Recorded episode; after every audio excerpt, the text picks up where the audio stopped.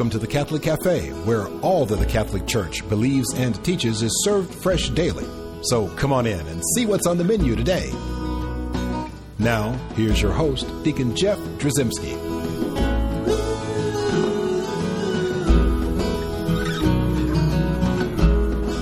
Hello and welcome, one and all, to the Catholic Cafe. I'm Deacon Jeff. It's good to be sitting here behind the microphone at the Catholic Cafe in the luxurious corner booth and to be joined with Tom Dorian.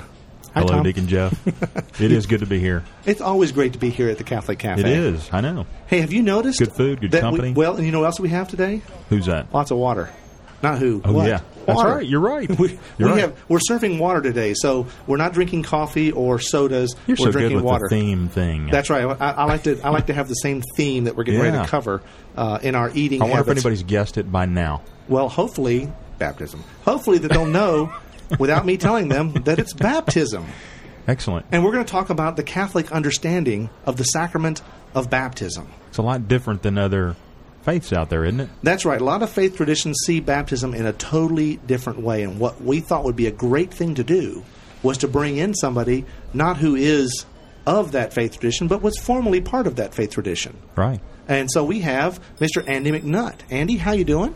I am doing great. Great to be here. Well, Andy, you know you've been on our show before, uh, and you came out of the Southern Baptist tradition. In fact, you were a minister in the Southern Baptist tradition. not? That's right. Yeah, and so obviously, baptism would be an important part of your faith belief, your teachings. Absolutely. Yeah. The, the way that we treat baptism kind of set us apart from other Protestant groups and especially from the Catholic Church. And I have to make sure that everyone understands that uh, that you've con- converted to the Catholic Church now, so you are you are a Catholic.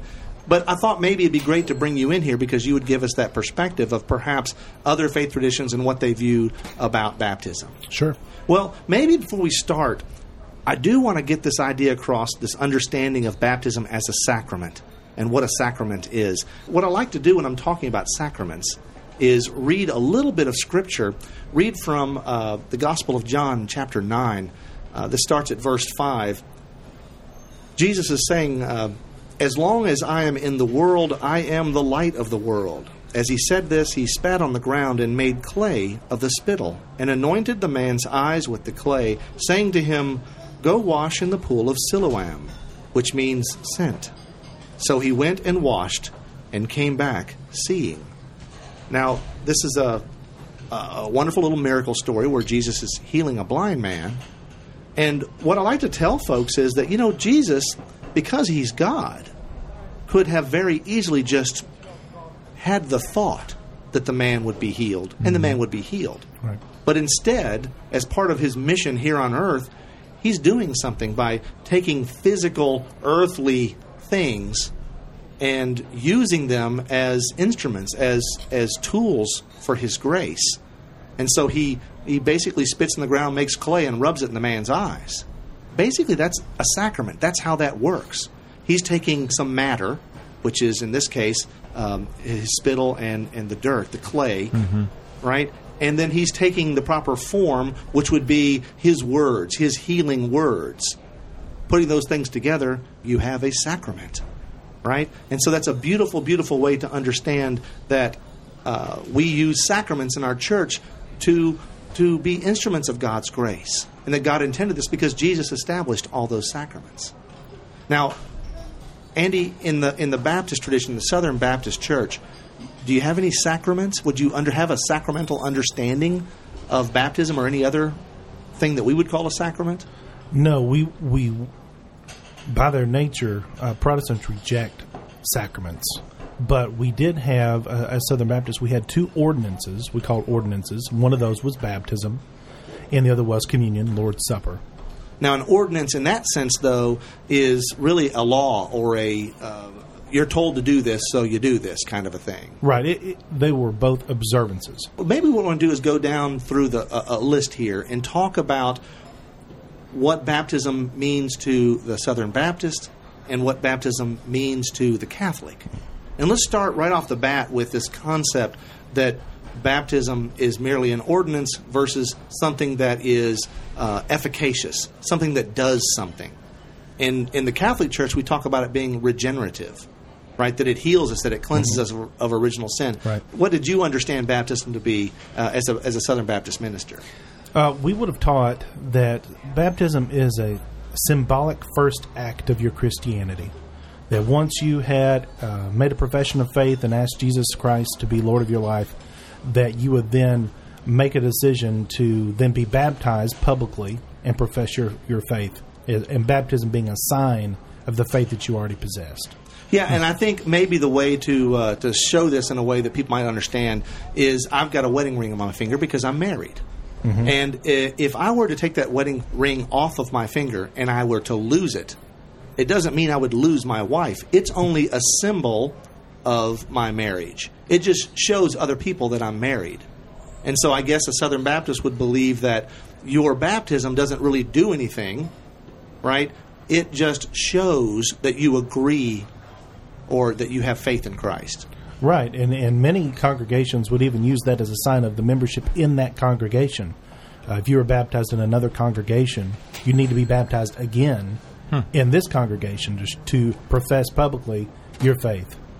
So I guess every time you got married, you'd have to have a different ring. Is that the way that works? If you were carrying that illustration, yeah. Yeah, But we don't want to get married multiple times, obviously, right? Correct. Well, so let's look at this idea from the Catholic perspective and where we get that, especially in Scripture. I want to run through some scriptures real quick here. And those scriptures are going to tell us that baptism truly is regenerative, that, it, that we are born anew, that, we are, that, that it does something to us, it's efficacious. And we'll start in uh, John chapter 3. Jesus answered him, Truly, truly, I say to you, unless one is born anew, he cannot see the kingdom of God. Nicodemus said to him, How can a man be born when he is old? Can he enter a second time into his mother's womb and be born? Jesus answered, Truly, truly, I say to you, unless one is born of water and the Spirit, he cannot enter the kingdom of God. Those are Jesus' words, not mine, right? He Right. wants you to be born of water and the Spirit. And we understand that to be baptism. But there's many others. I'll run through them here. Titus chapter 3, verses 5 through 7. He saved us not because of deeds done by us in righteousness, but in virtue of his own mercy, by the washing of regeneration, that's baptism, and renewal in the Holy Spirit, which he poured out upon us richly through Jesus Christ our Savior, so that we might be justified by his grace and become heirs in hope and eternal life. And of course, in Acts chapter 2, verses 38 through 41, and Peter said to them, Repent and be baptized, every one of you, in the name of Jesus Christ, for the forgiveness of your sins. And of course, at the end of that, in verse 41, he says, So those who received his word were baptized, and there were added that day about 3,000 souls. That's a big baptism. That is. Uh, St. Paul also in Acts uh, chapter 22 exhorts his listeners, and now why do you wait? Rise and be baptized and wash away your sins, calling on his name. 1 Corinthians chapter 6 But you were washed, you were sanctified, you were justified in the name of the Lord Jesus Christ and in the Spirit of our God.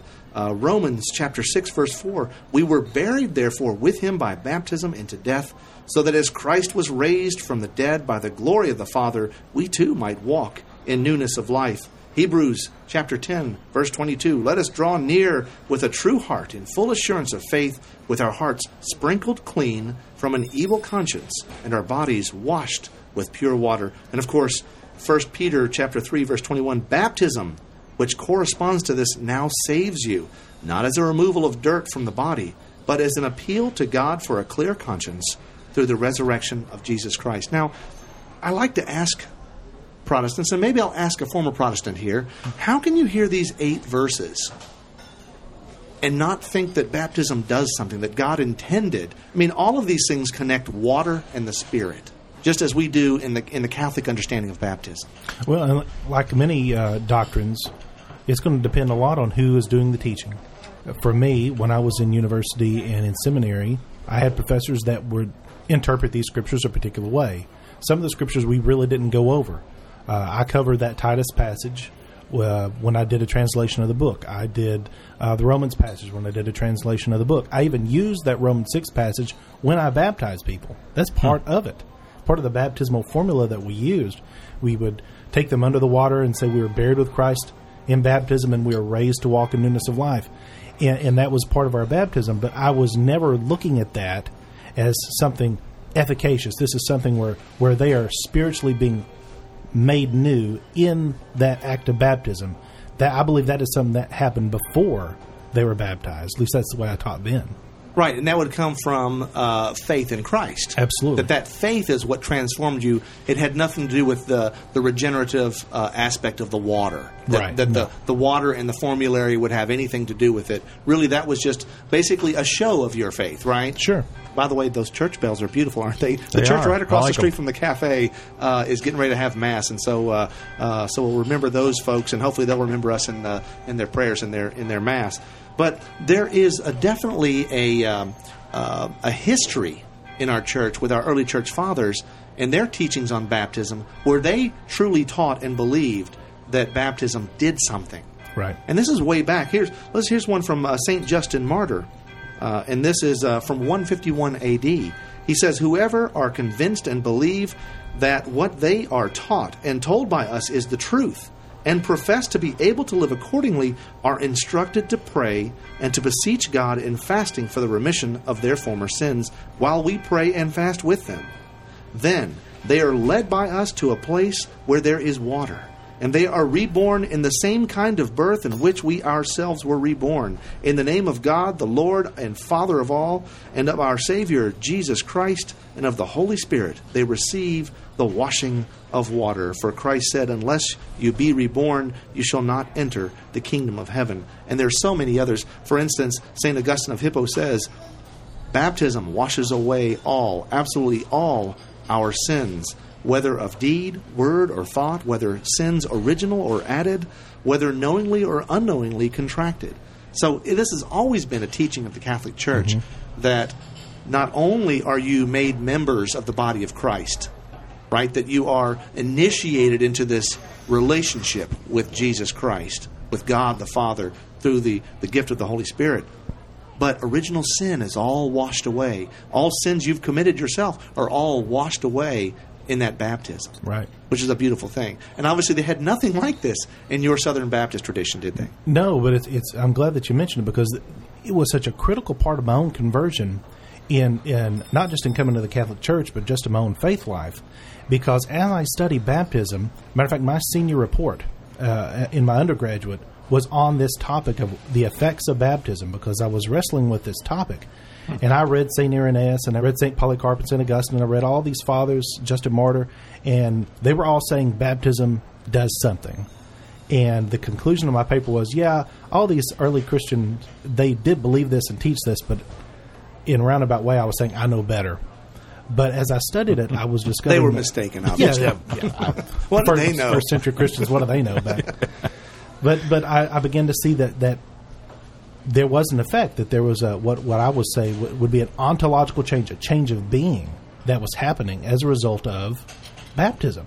It wasn't just here's your membership card or here's uh, we're glad that you're in this congregation, but something just happened to this person that was baptized. Hmm. Wonderful. Well, we have much more to talk about here in terms of baptism. We have some other comparisons we want to make to the, the Protestant understanding of baptism and the Roman Catholic understanding of a baptism. We'll do that when we come back. First, I want to remind folks at home that we have a wonderful website, www.thecatholiccafe.com. We'd love you to go there and visit, find out more about the Catholic Cafe. Also, I want you to email me, Deacon Jeff at thecatholiccafe.com. And so, with that, we're going to go wash up, and we'll come back right after this.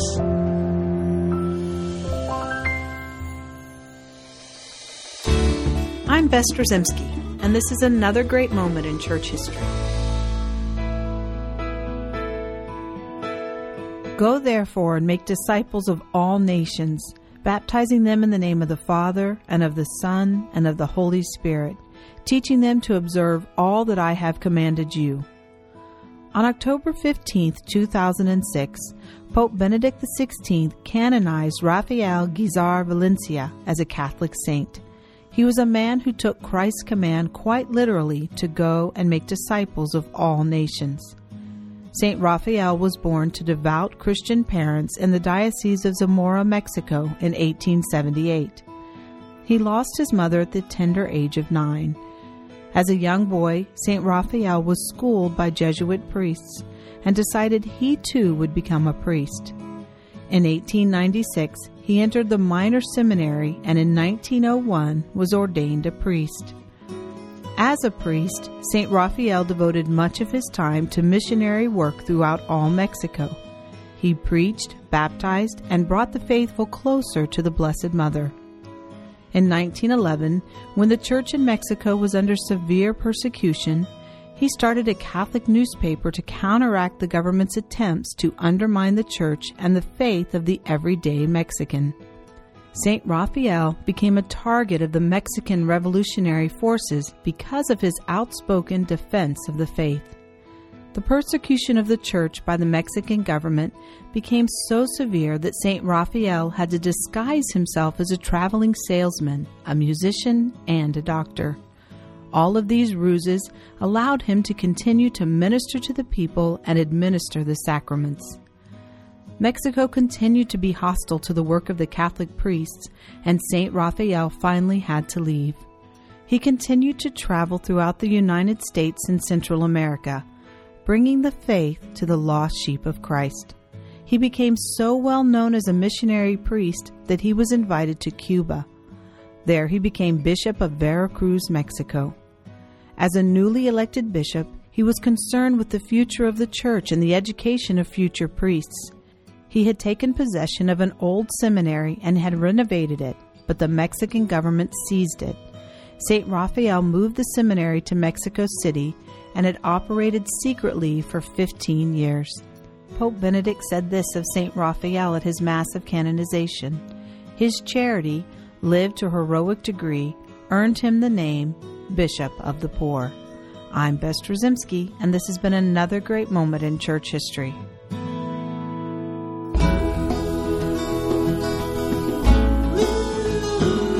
Welcome back to the Catholic Cafe. Here's Deacon Jeff. And welcome back to the Catholic Cafe. I'm Deacon Jeff, and we're still talking about baptism, the Catholic understanding of baptism versus the Southern Baptist tradition. We have Andy McNutt here. Andy, you doing all right? Doing great. Need some more water? No, I'm good. Well, that's a good thing about Catholic baptism. Once you're baptized, that's it. It does. It's not a repeatable sacrament. No repeat. Uh, no repeat customers for Th- baptism. that's exactly right. So uh, even people that convert to the Catholic faith, You just took the words out of my mouth. That's that's the case, isn't it? that's exactly right. So if they use the proper formulary, the Trinitarian formula, and they use water, uh, and they intend what the Church intends for baptism, They're done. then it's a done deal. Right. So we don't rebaptize in the Catholic Church. Now, uh, I do want to read from the Catechism of the Catholic Church. Uh, paragraph 1213 really does a great job of summing up what baptism is to the Catholic Church. Holy baptism is the basis of the whole Christian life, the gateway to life in the Spirit, and the door which gives access to the other sacraments. Through baptism, we are freed from sin and reborn as sons of God. We become members of Christ, are incorporated into the church, and made sharers in her mission. Baptism is the sacrament of regeneration through water in the Word. And again, that's paragraph 1213 in the Catechism of the Catholic Church. And of course, that says it all right. right? And so now, from the Southern Baptist tradition, you didn't have that perspective, obviously. No, not at all. And it's one of the reasons why we call this sacrament one of the sacraments of initiation. Mm-hmm. That we are initiated in our relationship uh, with God. I love how the, the Catechism says it's the door which gives access to the other sacraments. Right. Before you have any of the other sacraments, we have seven sacraments in the Catholic Church. You got to have number one first before the other six can even come into play.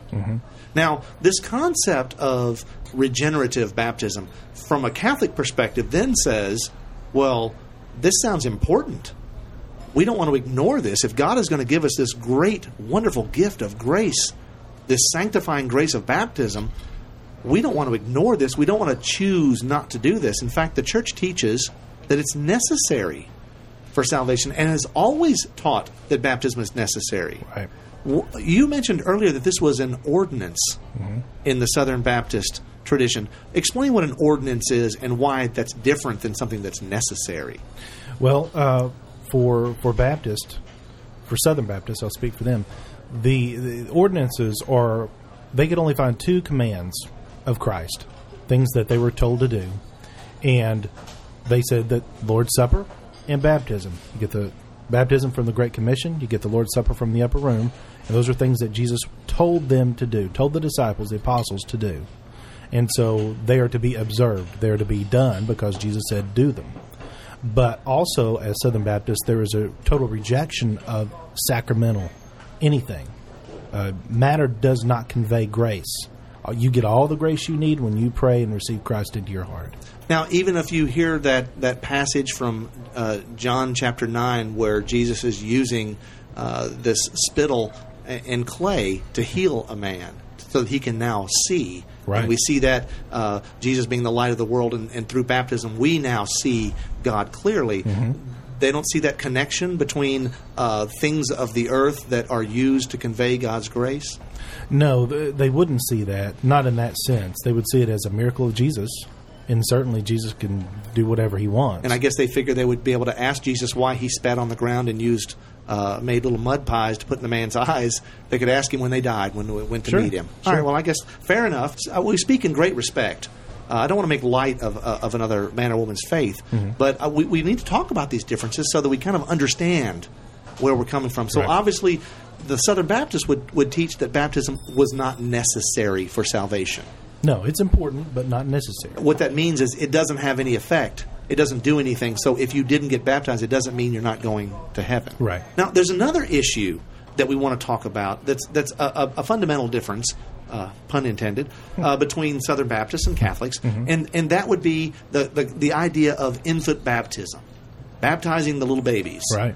Uh, we in the Catholic Church have been baptizing babies since the beginning of the mm-hmm. church. There are writings about this uh, all through early church history. In fact, you don't really ever hear anyone saying don't uh, baptize infants. Right. We don't hear that. Mm-hmm. Um, what are the thoughts about infant baptism? Why wouldn't you baptize an infant, say, in the Southern Baptist tradition?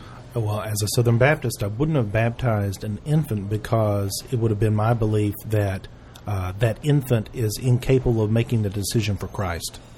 And if you're incapable of making a decision for Christ, it's it's moot to be baptized. What would be the Southern Baptist perspective of a Catholic baptizing that infant? You know, how did I look at that? I, I guess I looked at it. Well, they don't know what they're doing. It's it's a nice it's a nice ceremony, uh, kind of equivalent to what we would have done as dedicating a child. Now, I've been to a dedication before, Yeah. and and Mm-hmm. you're saying we're going to do everything we can to raise our child in this faith and put that child forward in the faith, so that when they become old enough, right, when they become of the age of reason, then they can profess faith in Christ. Mm-hmm. Right. Is that basically what's going on? Sure. As a matter of fact, you, it's interesting. I've noticed this now looking back in, in my years as, as a pastor that in the Protestant world there are so many of these kinds of ceremonies that they certainly wouldn't call them sacraments. But so many different groups, not just Southern Baptists, but they do these and they look so similar to what we have in the sacraments. Yet they're, I mean, they're they're not there, and you wonder, well, what is it in in their hearts or in their minds that is making them feel the need to do that? If they don't believe in the sacrament, why are they doing it? Now, the church has always taught, uh, believed in infant baptism. Many of the early church fathers would write and say things like uh, St. Hippolytus of Rome in 215 AD said, Baptize first the children, and if they can speak for themselves, let them do so. Otherwise, let their parents or other relatives speak for them. Right. And this is an important point because if someone were to say, well, where in Scripture do you find infant baptism? It appears that Scripture is silent on that issue. However, I think if you look, you'll find instances that logically make us think of infant baptism. For instance, this whole concept of baptizing an entire household. He mm-hmm. and his entire household were baptized. St. Paul saying, I baptized the household of Stephanas. And you have to believe that in that household, there were children. Right. I mean, they didn't say we baptized just the adults, knowing, of course, that the children would grow up in the faith and they would be baptized at their appointed time. I mean, that's not what's in Scripture, obviously. Catholics see it as an effective sacrament, whereas Right. the, the Southern Baptists don't.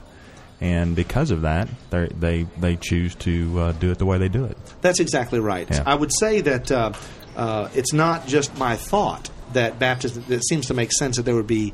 Um, uh, there, there are many church fathers that agree on this point and, and think that that it makes perfect sense to baptize uh, baptize infants. You know, a- another connection we can make, and St. Paul makes this for us. Um, we understand that uh, circumcision, right, was prescribed for eight day old males, and this was a sign of the old covenant, right? That was definitely your the, the sign of the covenant, circumcision. Right. All right, you're you're in the family of God at this point, right? Mm-hmm. Well, St. Paul uh, uh, yeah, of course, and Jesus was circumcised as well. We, we read about that, uh, of course, in um, in Luke uh, chapter two. But uh, Saint Paul talks to the Colossians about he makes a connection between circumcision and baptism. He says in uh, chapter 2, verses 11 through 12, In him also you were circumcised with a circumcision made without hands, by putting off the body of flesh in the circumcision of Christ, and you were buried with him in baptism, in which you were also raised with him through faith in the working of God, who raised him from the dead. So St. Paul's talking about this circumcision without hands. He's connecting circumcision and uh, baptism and saying that baptism is the new sign of the new covenant. Right. And of course, if you circumcised eight day old males, does it not make sense that you would you would baptize eight day old children? Mm-hmm. So we have there we have a, a, an image of infant baptism, which is an important one to see. So we really appreciate this opportunity, Andy McNutt, former Southern Baptist preacher. Uh, we, we appreciate you being here with us Anytime. uh, and sharing uh, this important information about your view of baptism from a Southern Baptist perspective, and now your view of baptism from a Catholic perspective. Any any closing words on baptism in terms of uh, how you view baptism? Well, my my view has totally changed, and I would encourage anybody that's studying this topic to to read early church history. Look at what the first century Christians were doing, what they believed, and look at the the churches that continue to teach that. You're going to find that the Catholic Church has has that historical line of stra- of teaching. It has, it hadn't changed, and it, it's different than any new or novel thought that you're going to find in the more modern churches that have cropped up. Wiser words were never spoken, Tom. I agree. Let's close in prayer. In the name of the Father, and of the Son, and of the Holy Spirit. Amen. Heavenly Father, through your eternal love and mercy, you wash us clean by the saving powers of baptism. Send us your saving Spirit. Help us to live out our baptismal promises so that we may bring ourselves and those we encounter into a closer relationship with you. We ask this through Christ our Lord. Amen. Amen. In the name of the Father, and of the Son, and of the Holy Spirit. Amen. Amen. Thanks for listening to the Catholic Cafe. If you'd like to contact Deacon Jeff, send an email to deaconjeff at thecatholiccafe.com. The Catholic Cafe is brought to you by the Order of Malta Federal Association and is broadcast with ecclesial permission from J. Terry Steib, Bishop of Memphis in Tennessee. Join us again at the Catholic Cafe. There's always room for one more at our table.